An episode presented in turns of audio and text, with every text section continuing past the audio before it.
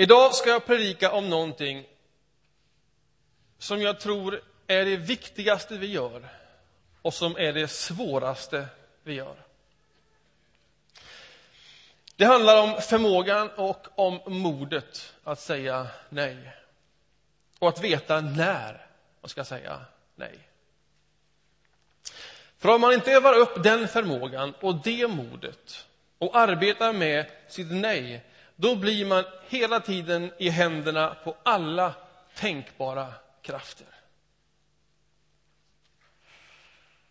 Alltså bara min korta resa härifrån Saron och hem där jag bor i Västra Frölunda blir en väldigt lång resa om jag inte säger nej på den vägen. Alltså bara efter en arbetsdag härifrån Saron och till Linnéplatsen där jag tar spårvagnen. Bara den korta lilla sträckan kan ta en evighet om jag inte från början har bestämt mig för vart jag är på, är på väg och att jag har modet och kraften och förmågan att säga nej. Det finns en väldigt bra skidaffär alldeles runt hörnet. Och i de här tiderna så, så inspirerande. Man kan få sig en riktigt bra italiensk kopp kaffe ah, efter en arbetsdag. Där finns den där design och möbelaffären på hörnet där så man bara, alltså njuter man av färg och form så uff. Alltså säger man inte nej så kommer man aldrig hem. Man måste säga nej. Det är en livsviktig förmåga, annars blir resan alldeles, alldeles för lång. Om det här ska jag tala idag. Det är naturligtvis helt omöjligt att ge ett heltäckande svar på när ska man säga nej och varför ska man säga nej. Men jag ska ge ett förslag, en aspekt utifrån dagens bibeltext. Och sen får du själv transportera det vidare så att det blir meningsfullt för dig och, och där du finns och hur din vardag ser ut. Och vi läser Markus evangelium i en serie som vi är inne i nu. Och vi gör det genom att notera citat av Jesus. Markus evangelium kapitel 1. Och vi har kommit till vers 35. Om du har en röd bibel så är det på sidan 706.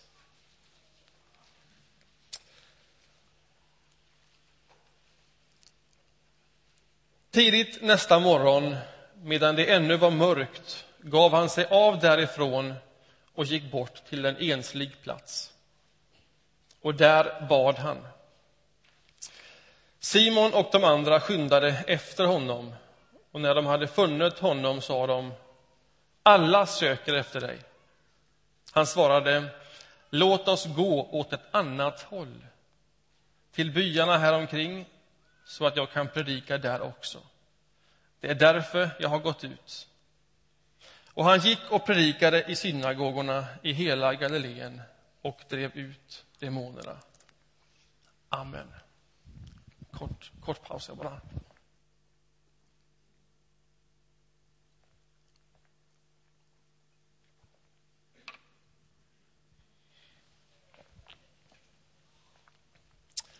Innan vi kommer till den här texten så har vi läst om hur Jesus har fått några efterföljare. Fyra stycken.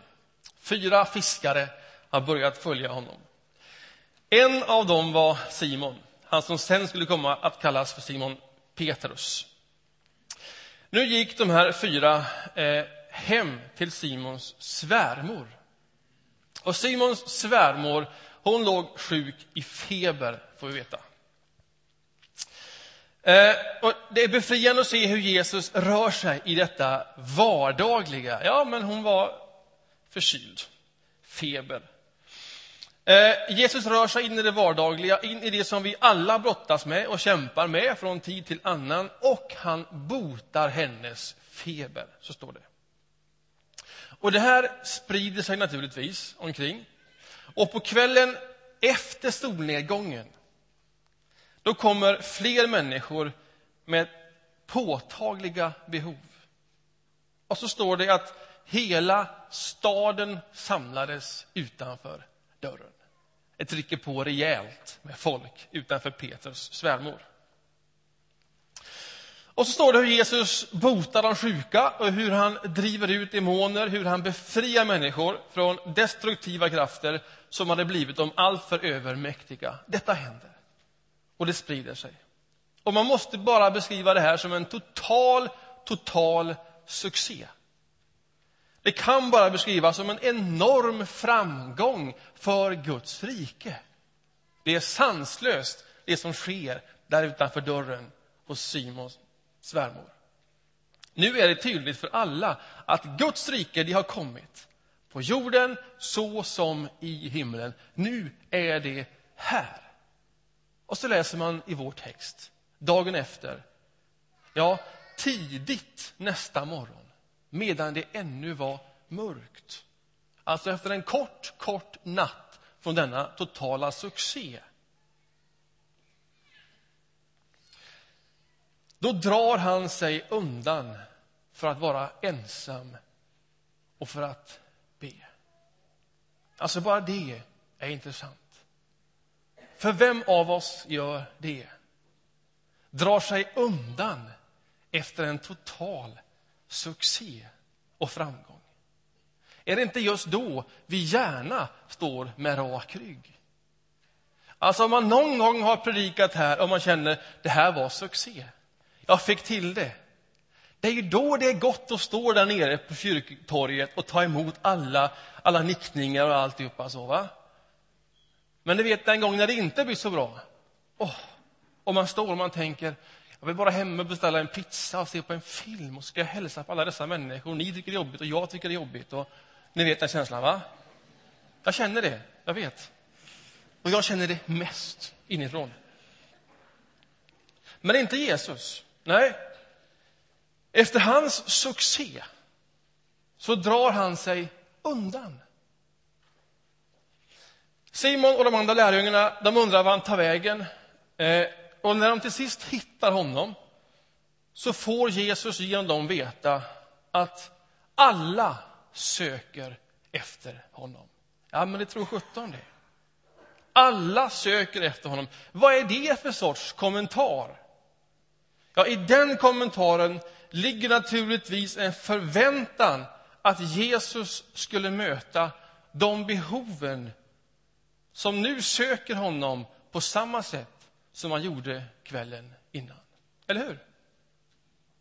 Det är fler människor som behöver hjälp. Eller möjligen samma människor, men fler behov som kommer i dagen. Ja, hur som helst, det mest naturliga för vem som helst av oss det vore att följa upp en succé. Gå tillbaks igen, göra det en gång till. Eller hur?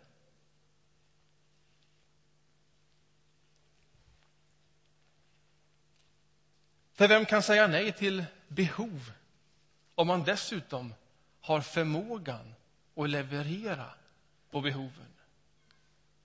Ja, varför ska man säga nej? Och när ska man säga nej? För här gör ju Jesus någonting fullständigt oväntat. Han säger nej. Ja, inte rakt ut, men i hans mening låt oss gå åt ett annat håll finns också ett nej för att bejaka någonting annat. Låt oss gå åt ett annat håll, till byarna runt omkring så att jag kan predika där också. Vad är det som händer här? Varför säger Jesus nej?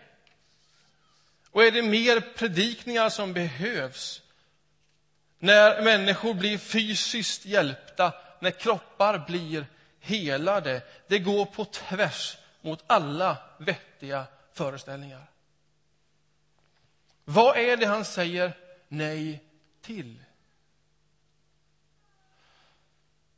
När jag läser texten och lever med den så tänker jag mig att det han säger nej till det är förväntningarna som ligger i detta alla söker dig.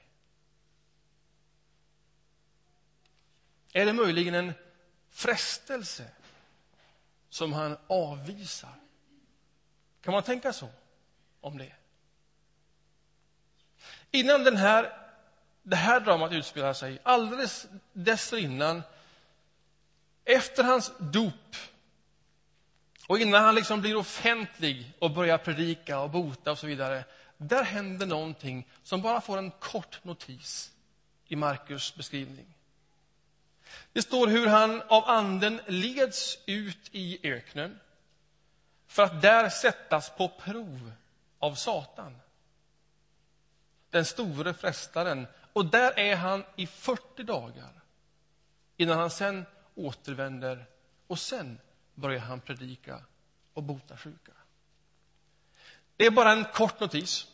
Ingenting om vad som händer, på vilket sätt han frestas eller prövas av denne Satan. Då får vi gå till andra evangelier för att veta vad är det som händer där. Så går vi till eh, Matteus evangelium. Ja, men där får vi en beskrivning av den första frestelsen som Jesus får. Där lyder så här. Om du är Guds son, befall att dessa stenar ska bli bröd. Ja, vem hade inte gjort det? Om du är hungrig och har förmågan. Eller om andra människor är hungriga eller har andra behov som du de facto kan mätta om du är Guds son, skulle du då inte göra det? Men Jesus säger nej. Han svarar att människan ska inte leva bara av bröd utan av varje ord som utgår ur Guds mun. Det är ett märkligt svar. Det där är ju ett märkligt svar. Tillbaks till Markus. Och så verkar det som att, vänta nu, här är det nästan samma sorts drama som utspelar sig som vi får del av i detta. Jesus botar människor, han möter behov, han är Guds son, han har förmågan, det är alldeles klart. Och när lärjungarna hittar honom i enskildhet och i bön med orden alla söker efter dig, då är hans svar, visst kan man höra det, människan ska inte leva bara av bröd, utan av varje ord som utgår ur Guds mun. Kom, låt oss gå en annan väg till de andra byarna så att vi kan predika också där. Hur ska man förstå detta? Hade han mött behoven som fanns på kvällen och nya behov hade uppstått och det hade aldrig tagit slut, förmodligen, för det hade alltid kommit nya behov. Alltså, även om man hade tömt bägaren till sista droppen, även om man hade mött varenda behov som där fanns, varenda kropp hade där blivit helad. Allt, allt detta, om allting hade mötts, så kanske någonting ändå hade saknats dem. Därför att en människa lever inte bara av bröd utan också ur det som utgår ur Guds mun. Det här är hårdsmält. Det här är hårdsmält. Jesus hade ju kompetensen. Han var efterfrågad.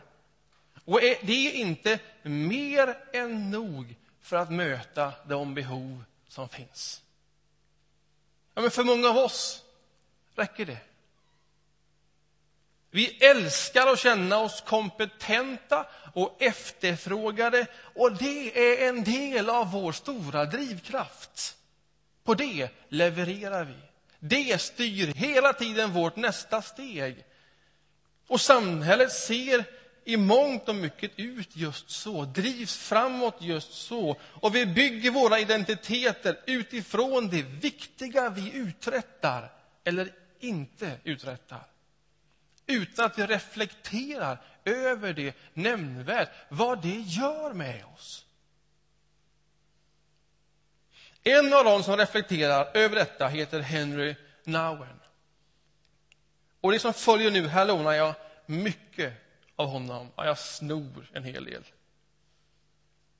ifrån en liten bok som heter I Jesu namn, tankar om ledarskap. Läs den, den ska vi försöka få till bokbordet här i Saron. En liten tunn bok. Han var skarp intellektuell. Han var efterfrågad präst och teolog. Han arbetade på de mest prestigefyllda universiteten, Notre Dame, Yale och Harvard. Det var hans vardag. Och när han närmar sig de 50, då känner han någonstans en oro i sitt inre. Någonting stämmer inte, är hans upplevelse. Och det som får honom att ta allvarligt på känslan, det är när han själv ställer sig frågan om han levde närmare Jesus nu när han var äldre. Och så skriver han, alla sa att jag gjorde bra ifrån mig. Alla sa att det gick bra och att det jag gjorde var viktigt. Ja, han forskade, han publicerade sig och han var en viktig röst in i kyrkan och in i ekumeniska samtal. Det är slående likt. Alla söker efter dig. Alla söker efter dig. Och själv kände han, beskriver han, hur framgången blev ett hot mot hans själ. Att hans växande engagemang i det som var så viktigt och angeläget kanske hindrade anden från att verka. Och så fattar han det märkliga beslutet att säga upp sin tjänst och ta jobb som präst på en avsides kommunitet för förståndshandikappade grabbar, Learch. Obegripligt för omgivningen. Fullständigt obegripningen. Han som var så begåvad. Och det första som slår honom på hans nya arbetsplats, i hans nya miljö, det var att vad de där tyckte om honom inte hade något som helst samband med det värdefulla som han uträttat tidigare. Ingenting. Ingen kunde läsa, så att han hade skrivit 30 böcker. Kom igen. Och eftersom ingen kunde läsa så betyder inte för Dame, Yale och Harvard någonting överhuvudtaget. Så citerar jag honom och så säger han Plötsligt ställdes jag inför mitt nakna jag. Utsatt för bekräftelser och underkännanden, kramar och knuffar, leenden och tårar. Och allt berodde helt enkelt på hur man uppfattade mig just då. Relationer, kontakter och anseende räknades inte längre.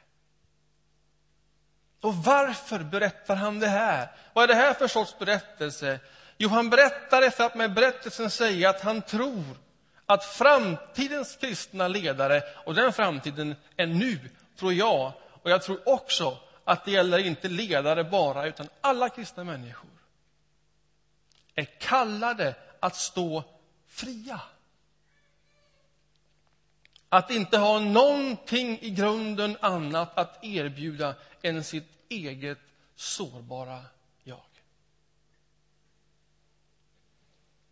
Det är då Kristi ljus lyser som starkast och klarast.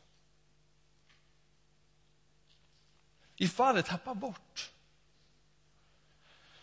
Att vi av Gud inte är älskade för vad vi gör och uppnår. Utan för att vi är skapade till kärlek, av kärlek, återlösta av kärlek och utvalda att förkunna kärlek. Den kärleken som är källan till allt verkligt och mänskligt liv. Det var det Jesus kom för att förmedla. Det var det som var hans radikala budskap i både det han sa och det han gjorde. Hans första frestelse, den från Satan, det var att ge folk vad de ville ha. Att förvandla stenar till bröd, om man nu har förmågan. Att låta sig helt styras av budskapet alla söker efter dig. Leverera på det. Du har ju förmågan. Så kan man naturligtvis undra, är det inte just det vi ska göra? Är det inte just det vi ska göra? Hjälpa människor, eller hur? Att avhjälpa fattigdom, att ge mat åt hungrande, att bota sjuka. Är det inte både det som behövs och som är framgångsvägen för en kyrka som vår? Om vi bara tillräckligt mycket botade, hjälpte. Och om vi inte gör det, behövs vi då? Ja, men Göteborg i stort verkar inte tycka att vi behövs. Skulle Saronkyrkan läggas ner så skulle man sakna förmodligen Saron second hand. Men Saronkyrkan, ärligt talat. Ja, men är man sjuk så går man till läkaren, terapeuten, psykologen. Är man fattig så behöver man en bra politiker och socialarbetare. De kompetensluckor som kyrkan och Gud tidigare historiskt har fyllt fyller nu andra människor med kompetenser. Och om det nu inte är vår roll att fylla alla dessa behov, om vi inte ens kan fylla alla dessa behov, behövs Saronkyrkan i Göteborg. Då säger vår vän Henry Nauen, nu lånar jag igen hans ord. Det finns en annan berättelse att berätta också. Under allt detta fantastiska som vi åstadkommer genom våra kompetenser. Där finns det andra strömmar som inte lika enkelt kan botas med mer kompetens och effektivitet. Där finns ensamhet och isolering, brist på vänskap och närhet, brustna relationer tristess, mindervärdeskänslor, depressioner och känsla av utanförskap. Detta präglar också vårt framgångsorienterade samhälle. Att känna sig värdelös är inte en helt ovanlig känsla för den som inte alla frågar efter. Att avhjälpa fattigdom, att ge mat åt de hungrade och att bota de sjuka, det är vårt uppdrag. Men det möter inte alla behov. Någon behöver säga det klart. Någon behöver predika det tydligt. Därför behövs Saronkyrkan. Därför behövs du och jag, kristna människor, som ser längre, som vågar säga nej, som har mod att säga nej. Därför att vi vet av oss själva att ingen bara lever av bröd. Det behövs människor som vågar gå mot strömmen och säga vi går åt ett annat håll. Vi är i den typen av strömmar. Vi lever också av varje ord som utgår ur Guds mun. Och därför behövs människor som möter andra människor, inte bara utifrån att man är kompetent och efterfrågar, utan som möter andra människor utifrån sitt egna sårbara jag. Tänk Tänk om det är din största tillgång. Gud behöver människor som går in i en djup solidaritet med de här djupare strömmarna. De av ensamhet och känsla av utanförskap, av värdelöshet. Och låter Kristi ljus få lysa upp där. Gud behöver människor som liksom Paulus säger utifrån sitt eget sårbara jag att även om min yttre människa bryts ner, vilket den gör för oss alla, det är bara en tidsfråga, så förnyas min inre människa varje dag. Gud behöver de människorna.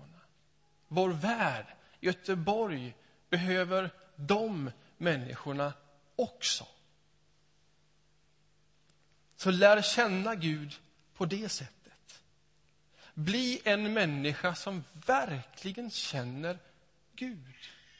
Som vet vad det är att vara genomlyst av Gud. Som känner Gud av och med hjärtat.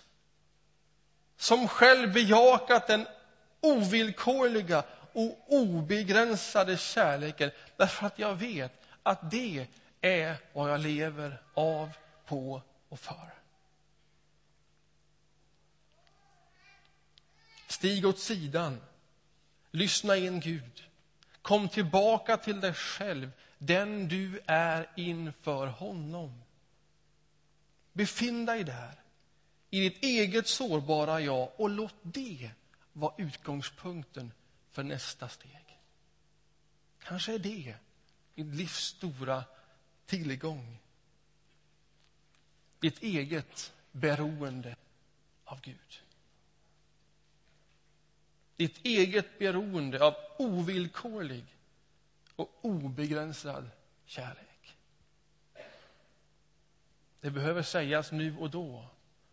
Låt oss gå åt ett annat håll. Amen.